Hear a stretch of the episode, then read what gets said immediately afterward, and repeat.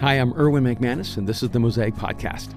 I want to thank you so much for joining us today. And if you're one of our regular listeners, we love the fact that you journey with us. And we pray that every single message inspires you and helps you become the person that God created you to be.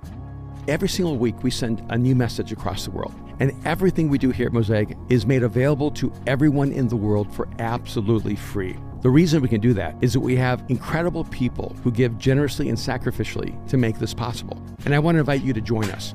If you're already a giver, thank you so much. If this is something you've not yet done, I want to invite you to start doing that now. Go to mosaic.org/give and give a one-time gift or even beyond that become a recurring giver here at Mosaic. And if you're one of those individuals who God has blessed in an amazing way financially, I want to invite you to become one of our partners here at Mosaic. What's really beautiful about Mosaic is that our biggest givers are families who do not live here in Los Angeles, but they are so committed to the message of Jesus going to the world that they support the work here from Los Angeles to the ends of the earth. And so I want to invite you again, go to mosaic.org/give, become a part of our support system, become one of our partners, and more than anything else, I want you to listen to the message, allow Jesus to speak to you in a way that will change your life.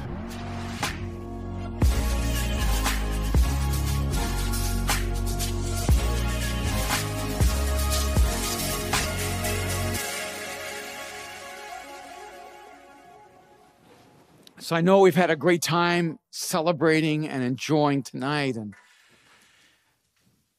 but in in some ways tonight and I, I want to like go to a little bit of a heavier place if I can. This past week, uh, Robin Williams took his life, and I know it seems strange, but it had it had an effect on me, as it has on so many different people. And maybe for me, it's because I was around 20 years old when I first saw Mork and Mindy, and and uh, Robin Williams came exploding on the scene, and he played so many characters that have inspired me and moved me from his role in the Dead Poets Society, then inspired me to pursue a life that is greater than I could ever hope or imagine, and to stand defiantly against conformity and standardization. And, and there's just no way that the character he played in that film didn't have an effect on my life. Even when he starred in Hook, it had an effect on me. And I realized I'm, I'm that guy. I'm Peter Pan. I'm, I'm the guy who just can never shake Neverland and who never grew up if growing up means leaving your imagination behind. I actually had a deep sense of melancholy after that film. And over and over again, he would surprise me with a narrative that had an effect on me. And so I, I took a moment and just wrote some thoughts on Instagram. Posted a photograph of him that I felt was warm and beautiful. And, and I wrote these words, and then I was surprised with the response that I received. No photograph of me has ever gotten this many likes. And uh, so I was a little disturbed by that. I, I, thought, what's the deal? you know? And then I remembered, oh, that's right, I'm not Robin Williams. And, um, and I just want to read you what I wrote, and then I want to talk to you for a few moments from the scriptures. I, I had the beautiful privilege of running into Robin Williams years ago. He was gracious and kind and warm and deeply human. He was the funniest person I have ever encountered in my life. He was funnier in a spontaneous 10 minutes on the way to the men's room than most are on stage delivering their best material. What struck me most was how generous he was with his time and how he genuinely enjoyed bringing people happiness. If you can love a person you don't know, I have always loved Robin Williams. He made my life better, he made me better. His roles inspired me and elevated me. How tragic that a person would choose to end a life that all the rest of us treasured as a gift. Robin, if you could have only known how you made us feel, how you made us better, how your laughter healed us, you are a great loss to us. Everyone should know they matter more than they know. Everyone should know that life is worth the struggle. Everyone should have someone to remind them how much we need them here with us. Too many beautiful people have come to tragic endings. May every space where humans dwell be drenched in hope and love. Captain, my captain. And maybe it affected me because I've had too many people I love choose to end their lives. Too many people that I have given space in my heart whose lives came to a tragic and early end, needlessly, senselessly, tragically. And I, find that many times in the space of faith, we have too few conversations about the struggle that all too many of us have with a sense of emptiness that can be described as despair or can many times clinically be described as depression. And unfortunately, the language sometimes is almost magical. You know, just, just read the Bible, you'll be fine. Right? You know, just, just pray more, you'll be fine. Just, but your problem is you don't have enough faith. And, and then you, you'll get over that. And we act as if the people in the scriptures were absolved from this struggle, but they were not. In fact, if you read the scriptures carefully, you, you will find that one of the common characteristics of those men and women that God used in such beautiful ways were that they had incredibly elevated moments of heroism and incredibly dark moments of despair. And it wasn't that one character had one story and another a different. They all seemed to have the spectrum of exhilaration and depression. And I, I find that many times we misunderstand our own spiritual journey and our own spiritual vitality when we have moments of incredible discouragement. Have you ever thought that if you just get this thing right, you would never be discouraged again? You know, if you could just get your relationship with Jesus right, you would never be depressed again. You'd never be down again. In fact, you guys know, like, I never get down, right? You know, and uh, I mean, it, it, that's the way it's supposed to be, right? Because you really shouldn't, like, follow me and follow my leadership or listen to what I have to say if I ever get discouraged, right? And, and you know, Kim and I were having a conversation tonight over coffee about whose genetic code brought the melancholy into our family. And, uh, I said, I think it's you, honey. And because I'm not melancholy, I'm just reflective. and, uh, and for long periods of time. And uh, deeply thoughtful. And uh, with an element of disappointment with life. That, that, that's why this passage of Scripture has meant so much to me over the years. It's in 1 Kings chapter 19, verses 1 through 19. I want you to listen to the story that you probably know, and I want you to hear it tonight as some light and insight to those moments where maybe you feel discouraged or depressed or filled with despair, or maybe those moments that convince you that the next moment can't be better. Because really, you only come to the end of yourself when you are convinced that tomorrow cannot be better than today. That there isn't a moment waiting for you more beautiful than the tragedy that fills this moment. In the strangest of ways, as long as you believe in a beautiful future, you can always overcome the darkest moments. Listen to this moment. It says, Now Ahab told Jezebel everything Elijah had done and how he had killed all the prophets with the sword. Those of you who don't know the context in the scriptures, Elijah was this prophet of God, and he was pretty like awesome, you know, dope. I mean, he was like, You know, he was the prophet of his time. And they had this huge like moment of confrontation where Elijah said to these 900 plus prophets of false gods, Let, us pray to heaven, whose ever God sends fire from heaven to consume their altar. That's the God everybody should worship. And all the people said, that's a great idea. That's one way to really know who God is.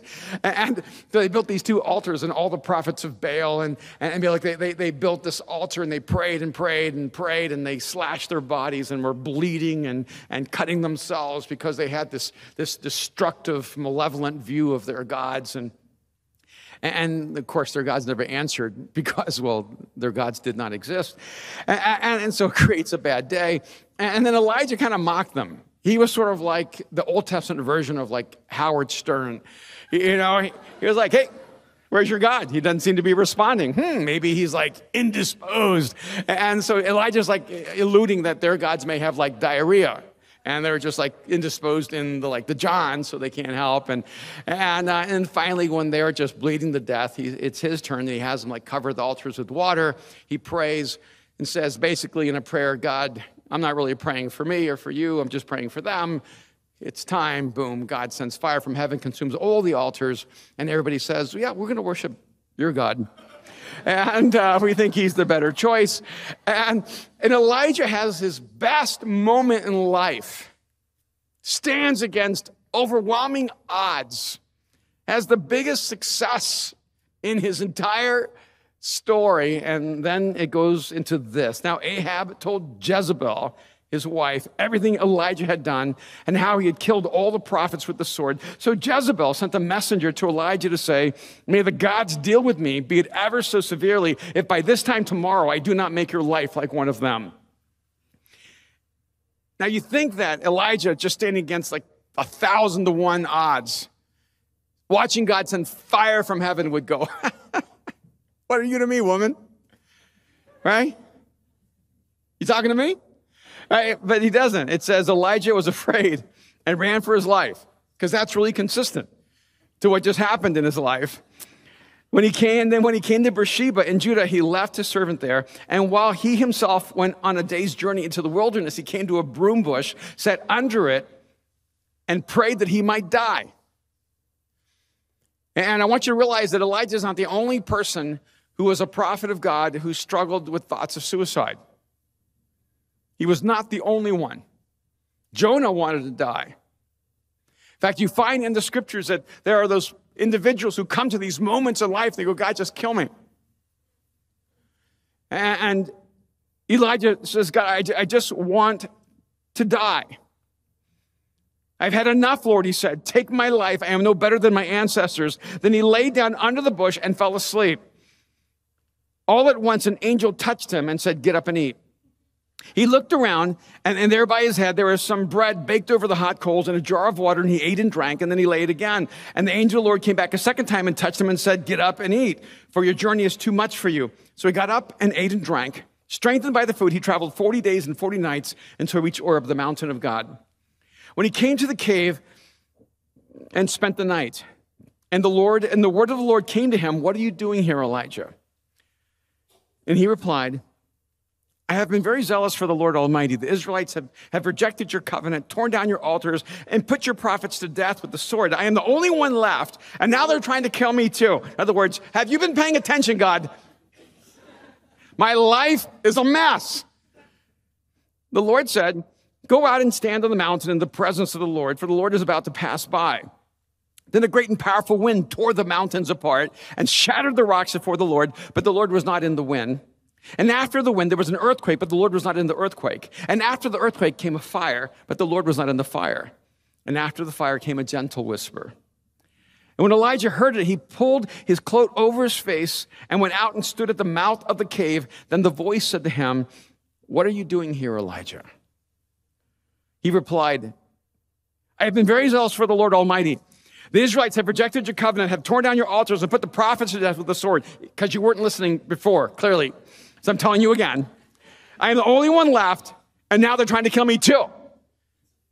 God, do you have like Alzheimer's? Because I just told you this, and now you're asking me what I'm doing here. This is what I'm doing here. My life is a disaster.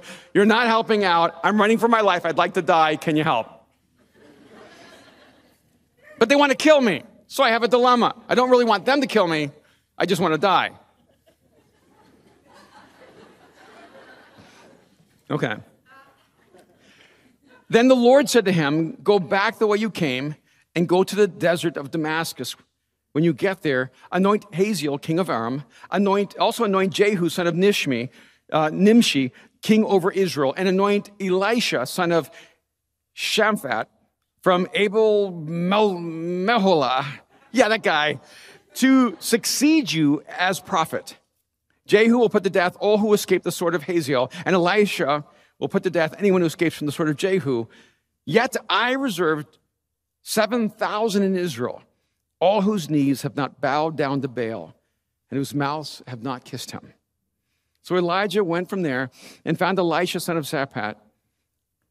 He was plowing with 12 yoke of oxen, and he himself was driving the 12th pair. Elijah went up to him and threw his cloak around him. Now, the reason I, I want to like highlight this particular moment in Elijah's life is because this was the lowest point in his life, a moment where he felt utter despair and hopelessness. And, and I just think it's an important reminder that someone that we admire, someone that in the scriptures stands as an example of heroism and spirituality and power and anointing from God, that he came to the end of himself and ran for his life and hid under a broom tree saying, God, just end it all. And I think sometimes we, we have almost a magical understanding of our spiritual journey as if you're never supposed to have bad days. You're never supposed to have bad moments. That there are never supposed to be these moments where even you may be tormented and find yourself torn to pieces inside of your soul. And I want to just highlight a few things from this passage of scripture. I want you to realize that success does not immune you from depression. And I think this is where so many people are so confused because could you really have, from an outside vantage point, a more successful life than Robin Williams? I mean, could you really have a more successful life than Philip Seymour Hoffman? And when you look back, you realize like that, that, that these individuals have the lives that so many of you in this room are trying to step into. And I want you to know tonight, success will not immune you from depression. And you may be here thinking, well, I'm only depressed because I'm not successful yet. Like I'm depressed, but if you had my life, you'd be depressed. And you may think that you're depressed and feeling down and, and just drowning in melancholy because you don't have the life you want. But I want you to know that if you don't learn how to deal with that now, before you have success, you will not have the tools to deal with it when you have success. Because Elijah was at the pinnacle of his success. If he were just looking for environmental causes for his depression, there wouldn't be any. Because it's an internal struggle.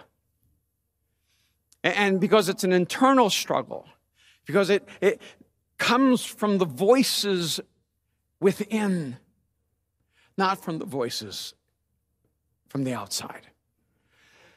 Elijah's struggle was not based on what Jezebel said to him, but what Jezebel's voice echoed that was already inside of him. And we'll get there in a moment. So I want to give us some steps toward health. But I want to just begin by reminding you that success will not immune you from depression. I, I, I cannot understand that fully. I, I've lived a fairly successful life. I've seen so many things happen in my life that I've prayed for, I've dreamed for, I've aspired toward, I've worked for in my life. And I would think that I would never have a bad day ever again. And I can tell you, last year, Kim would ask me, How are you doing? And I could say, Today was like the best day of my life, and it was the worst day of my life. It was both at the same time. See, I, didn't, I wasn't on a roller coaster, good day, bad day, good day, bad day. I was being torn by two internal narratives one that my life is awesome, and one that my life was miserable.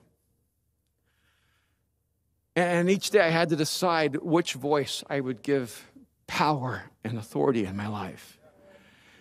But success will not immune you from depression.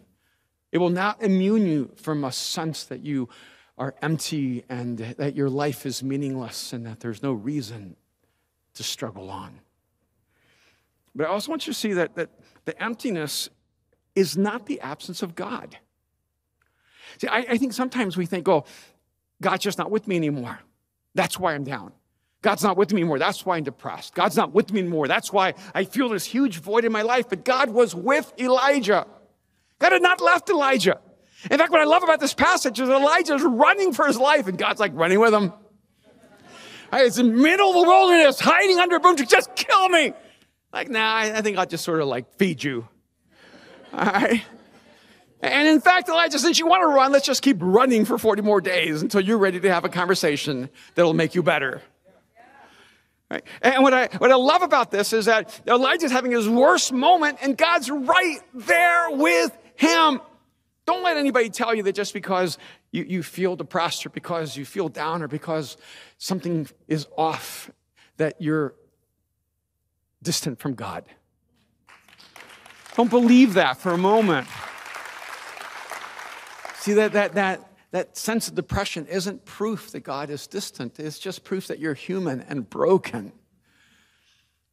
And sometimes we act like our emotional well being is different than, is less significant than our physical well being. If you walked on a landmine and lost a leg and came to Jesus, you would live your life living for Jesus with one leg. No one would go, Where's the leg? You go, What do you, what do you mean? Well, you didn't, I thought you were sincere. I mean, you said you gave your life to Jesus. Well, I think I did. Yeah, well, then where's the leg, man? Because if you really like gave your life to Jesus, man, the leg should just come right back. You go, yeah, but you know, I stepped on a landmine. Yeah, I know, but now you have Jesus, right? Because Jesus makes all things new. Where's the new leg? We would never do that, right? You'd probably like usher the person out who's going around going, Where's the leg? Right? I mean, you kind of say, Hey, look, you know, don't come back. Right? But that's the way we treat people who have been wounded in their souls, who had things happen to them early on and it got deep and it shattered them. And they struggled with a sense of emptiness and disconnection and depression and despair. And, there's some of you, you, you, you, no one can see it, but you are psychologically and emotionally walking through life with a broken leg. And, then when you come to Jesus, everybody says, Oh, yeah, you're fine now, run. And, and sometimes what you have to realize is that what it took years and years and years to break, that, that God doesn't always like heal it in a second. The healing has begun. But you're not a piece of machinery, you are a human being. And God is incredibly patient and kind and tender and will take you through the process of finding that healing. But the brokenness is not evidence that you are insincere. The brokenness is not evidence that God is not near. The brokenness should simply remind you how desperate you need to keep close to God. Because He's the one who picks you up. And then I also want you to see with me, and I don't usually actually do notes, but tonight I have notes because I, I, want to walk you through this. I think it's important. Want you realize that lows almost always come out and after the highs. That's why they're called lows. You know, part of the dilemma sometimes in our faith is that our faith almost becomes like um, a replacement for an addictive personality. You, you don't know what I'm talking about. See, if you have an addictive personality, you, you know what I'm talking about. Because, like, I'm all about Jesus. Oh, man, I feel terrible today. All right? Jesus is awesome. Where is he? And, and you're here and you're like, oh, Jesus but tomorrow, you're um, going to be a, a mess. Going, God, where are you? But I thought last night you were like, oh, God is everywhere. And you just need to realize it's not God who's inconsistent. You just have an addictive personality. And you use God as your addiction. And you think that when you have this emotional high, that's when you're really spiritually mature. And actually, if you're depending on the spiritual high, you're spiritually immature. That, man, I love being high. I, I, let's not quote that out of context. You know, I love those highs. Don't you love those highs?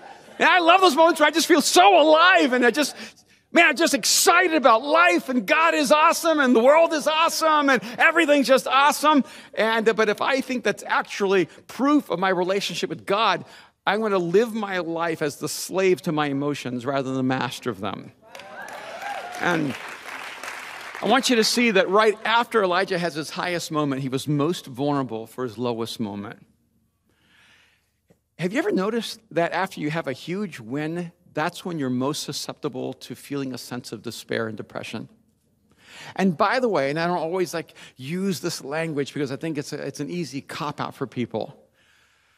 But if you want to understand spiritual warfare, after your greatest successes, that's where you're going to have the most vulnerable moments for spiritual attack in your life. Where you'll have voices in your head tell you, you're nothing. You don't matter.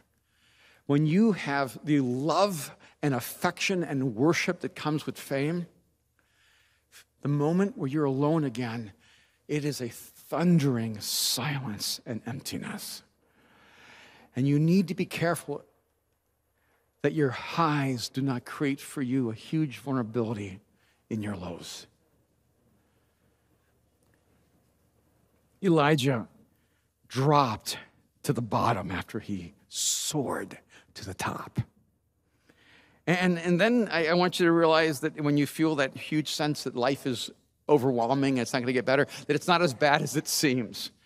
I know it's hard to tell anyone when it, it seems bad that it's not as bad as it seems. So I just want to tell you right now if you're doing okay, when you get there, it's not as bad as it seems, okay? Because maybe you can hear me right now. I love how Elijah, God's, God's like, Elijah, where are you? Why are you here? Elijah takes the question as if it's not rhetorical. It's like, you don't know? Jezebel's coming after me and everything's going wrong and the world is upside down and, and I'm going to die and they're going to kill me so I want to die so they can't kill me. And that makes sense to me. So I'm on the run. he actually thinks God needs an update and an explanation. Because, God, if you don't understand why I am the way I am, you don't really understand what's going on here. And God's actually saying, Why did you let yourself get here? Really? You think life should take you here? It's not as bad as it seems. He's got one woman telling him, I'm coming after you, I'm going to kill you. I, I think that God can handle that. And let me, and what happens when you start moving toward despair and depression, you end up having a view that your crisis is pervasive and permanent. You hear a voice that tells you it's always going to be this bad. It's never going to get better. You're never going to get better. So you might as well go ahead and just end it. You cannot let the voices that tell you that this moment, this worst moment, is the defining moment of your future. And that's why it's so critical to know, just to say it right now, it's not as bad as I think. Just say that. It's not as bad as I think. You're going to need that for later, okay? And I don't know how, but when I was a kid, before I actually ever found Christ in my life, uh, when I would mess up really bad, I would tell myself this. I mean, I'd be 16 years old and I'd go, in 20 years, this won't matter. I don't know where I got that, but it's the only way I could survive a lot of things. You, you, you, know, like when you had like the, the bad moment in life and you just feel overwhelmed in high school, like, oh man, I just, my life's over. I'm never going to get past. I just tell myself, in 20 years, this isn't going to matter. Some of those things actually did matter in 20 years, but, but, eh, but, you know, but most of them did not. And I just, it was just be my way of saying to myself, it's not as bad as it seems. And that's why getting other people in your life to give you perspective is so important. Because when, when you can't see your way through it, that's why it's good to have good friends that go, oh no, there's so many good things here. When you're like, nothing in my life is working. You know what you don't want to hear? Someone tell you, oh, but this is working. You don't understand. See, you don't actually want to hear someone tell you how good your life is because you don't want to know. You don't want someone who loves you telling you everything that you should actually be grateful for and thankful for and celebrating because you don't want to see them. And what you need to realize is that when you're in that moment of despair, it's not as bad as you think because you're making yourself think it's that bad. Because you're blinding yourself to all the reasons to have hope, to get up. And then just one last thing.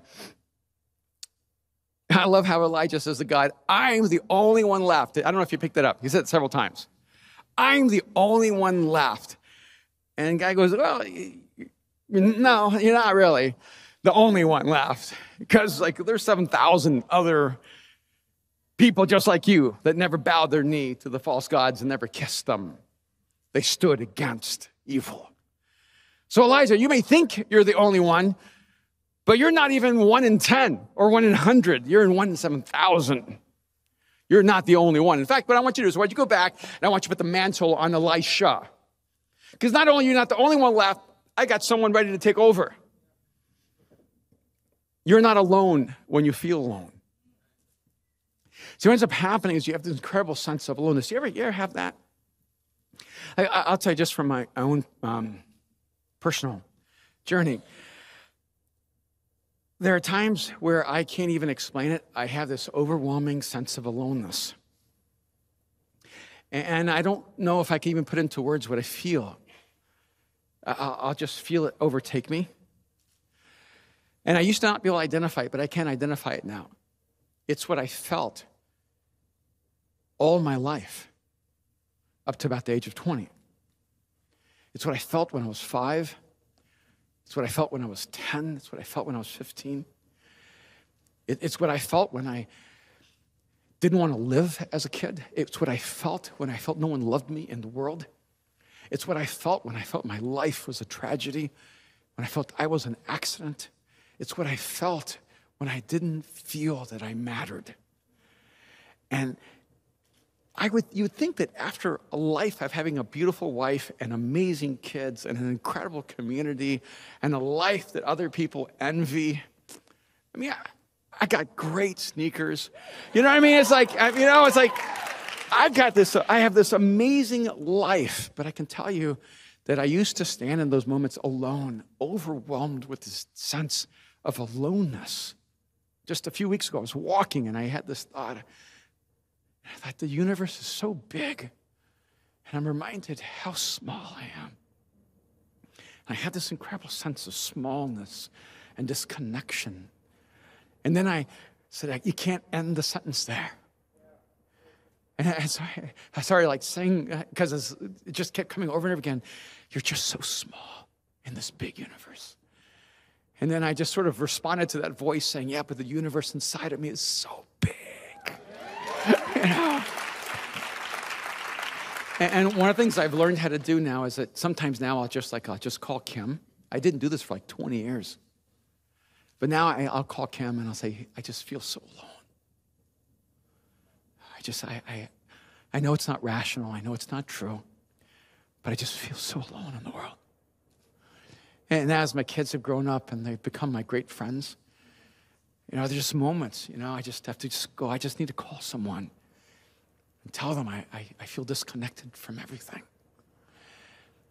And, and so, for those of you who understand that, I, I just want you to know that you're not alone when you feel alone. And I've told people for years, people would ask me, like, why, why did you stay like at Mosaic? Why did you decide to like to be a pastor? And why did you decide to do this? And I, I go, I, I know there were like some noble reasons, but one of them was I just didn't want to be alone in the world. And I've said it a hundred times and I'll say it a thousand more. Mosaic has saved my life because this community is like a promise from God that you don't have to be alone. And I want you to know that. And I was struck by this quote from Robin Williams. He said, um, I used to think the worst thing in life was to end up all alone.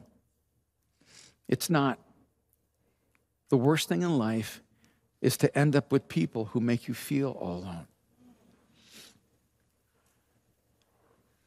Do you understand how important the church is? How important it is to have true community. Because just because we enter into the same room, it doesn't mean we don't feel alone. Because if we're not careful, people can make people feel even lonelier than they were before they were around people. And that's why it's so important to create a space where, you know, let, let's let God be the judge. You know, they create a space where people don't hit condemnation when they walk in the door, but just find love and acceptance. And, and you know, I, I know, I, know we have issues and stuff we got to work through, right? And God's a holy God. There's things He wants to change in us. I say, I know all that's true. But I, but I just never want to forget that it's just wrong for anyone in the world to be utterly alone. And, and if you choose to be alone, that's on you. But I want us to be that proof that you don't have to be alone. That choice that says, I'll struggle through it. I'll struggle through it, but I want to be part of something bigger than me. I want to be part of a community. And so here are the quick steps from this passage that I just want to lay out to you that you can share with your friends. If you have friends that are just struggling with meaning, friends that are struggling with depression, friends that are struggling even with suicidal thoughts, friends that are struggling with this sense of disconnection, I, I, these are straight from the passage. First of all, I'm just going to talk to you like you're the person. Get some rest. I, I love the fact that God just like lets them sleep. I don't know if I would. I, I go get up, just get your little lazy butt up and get back to work. Wouldn't you think that's what you do? Like stop moping around and whining. Just get some rest. Because if you don't get some rest when you're depressed, you're going to be more depressed. If you don't get some rest when you're down, you're going to get more down. You ever notice that when you're really down, you can't sleep, and then you don't sleep, and then you, then you feel more depressed and more down? Just get some sleep. So the first thing you need to do is get some rest. Second thing is get some food. See, I, I, that's, that's like, that's all God. I'm just telling you, it's like, I, I love the fact that God wakes him up and says, okay, here's some food. Eat. Like, isn't that beautiful? I mean, God, I love that God doesn't go, in Deuteronomy chapter 12, Elijah, it says this. Because I want you to know that all you need is the word. Because that's what a lot of Christians do, right? Right? It's like, you know, man does not live on bread alone, but every word that comes out of the mouth of God, now Elijah, I'm going to preach at you until you get up and get over your condition. I just love the fact God's like, eat, man. Get some food into your body because this journey is too hard for you. So when you have friends, the first thing you do is like get, help them get some rest. And, and second thing is put some food into them. Let's go get something to eat. One of the things you can do for someone is say, let's go get, a, let's go get some food together. And man, try to make a commitment to not eat alone. You, even if you're introverted, all right? You, you'll have introverted time. It's like sleep. So, you know? But try to make a commitment to never eat alone. I loved it when, when Mariah was really, really little. We'd go into restaurants and she'd see someone eating alone. She goes, Can we buy their meal? She goes, I just feel they're so alone. And, and, I do, and so we would buy their meal, but we wouldn't tell them. But we'd sit there until the waitress came and we tried to pay the bill. And she'd say, Somebody paid it for you. And the person would just light up. And you just see Mariah light up, just bring a moment of happiness into someone who's alone. So this week, don't eat alone. And don't let anyone eat alone. Take time to just share meals with people, all right? You go, and you feel like you're a bag person, like, I gotta bring my lunch. Bring two bags. And just find someone and go, You don't have any food today, do you? Let's eat. The third thing is get some perspective. I love how God sends Elijah to the mouth of the cave and he just starts giving Elijah perspective about what's really going on in life. You need to get some perspective, and the way you get perspective is letting other people give you their wisdom because you need to realize when you're down, you cannot see life clearly. And so open your soul and let other people tell you how good your life is, even if you don't want to hear it. And let them be your seeing eye humans, guiding you to hope when you can't find hope. But then I also love that you need to get to people. God says you need to go back and anoint this person and anoint this person and call out this person, lay hands on this person. God's like, I need to get you to people, Elijah, because part of your problem is that you're doing this all alone. And if you're living life alone, you need to get to people. You're here tonight, but you know what you need to do with some of your friends? You need to get them to people. I know this is hard to believe, but a huge part of the way Jesus heals us is by human contact. And when he gets you around people, who are optimistic and hopeful, people who are enjoying life and are joyful, you actually begin to be optimistic and hopeful. I mean, sociologists have already like seen this, and the scriptures have been saying this forever. So if you're lacking hope, get around hopeful people. You know those people that irritate you that are always happy? Get around them because they're more enjoyable than you. You know, it's, that's why you don't like them. And you know those people are like, oh, they're just like eternal optimists. They can't see the world the, the way it really is.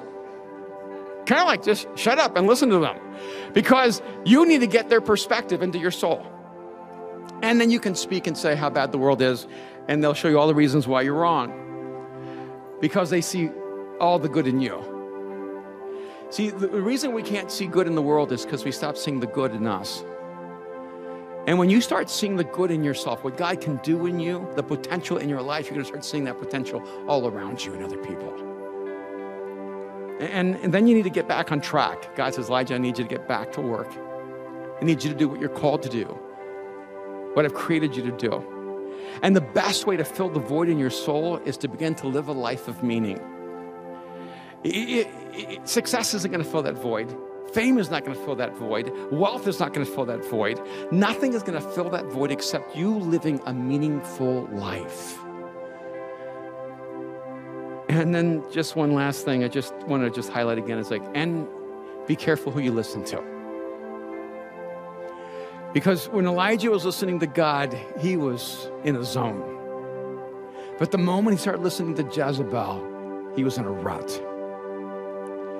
And you need to start paying attention to who is informing you, what voices are shaping you, and who's telling you who you are and what your life is about. See, I, I know this about us as human beings. We allow voices into our souls and they stay with us throughout our lives. And there are voices inside of us, whether it's your parents or your, your, your, stepdad or your brother and sister or your teachers or some kid that, that, that demeans you, and those voices get into your soul. And, and a part of what Jesus does when we draw close to Him is that He becomes the voice that tells us who we are, that defines us and guides us and heals us and brings life to us. And you need to stop listening to the Jezebels. Anybody here named Jezebel? I don't think so, unless your mom just like hated you. Uh, all right? There's a reason why no one is named Jezebel. But some of you, you have Jezebels inside of your soul. You have voices that have filled you with fear and are causing you to run and to live a life of despair. And I think that's when God stops you and says, How did you get here? So if you're listening to the sound of my voice, and you don't think you matter, and you don't think there's a better future, and you don't believe that tomorrow can be better than today, and you don't think that if you were not here, that people wouldn't weep and mourn and miss you, if you don't think you're needed here, how did you get there? What voices did you allow to lie to you to tell you that this is what life is? And tonight, we want to speak life into you. We want to tell you that you matter, tell you that your life is filled with a future and a hope, that you are loved, that you have value, that the God who created you knows you, and He treasures every moment of your life. So don't be surprised when there are bad moments. Just go, oh, yeah, this is a part of being human. But don't let those moments convince you that that is your future. And by the way, if the plane don't land, there's no fun in the takeoff. And it will never know what it's like to fly. So just, you know, when you have those down moments, just take a moment and go, God, thank you for this baseline moment. Because I want to remember this when I break free from the gravitational pull of its effect on my soul and I begin to soar again. Because I want to remember. I want to remember what it felt like, God, when I thought I could never walk again, and now I'm flying. Because that's the beauty of your life in God. You're just touching down, you're not staying down. Because you are created to fly. Let's pray together.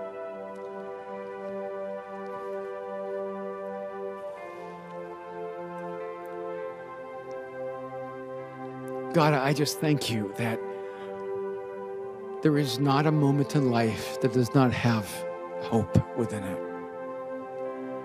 There's no moment in our lives that doesn't have a doorway into a more beautiful future. And Jesus, when you said you're the door, and those who come in and out will enter into beautiful fields, God, that just means so much to me tonight. Because those moments where we feel we're trapped in the box, those moments where we feel we're just paralyzed and can't get out of the prisons of our own making, God, just help us to see that you are the door, you're the gate.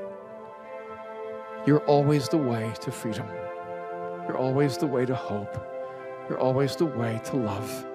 You are always the way to life. And so we choose to follow you. For in you, the future is always better than the past. We will always become better than we are.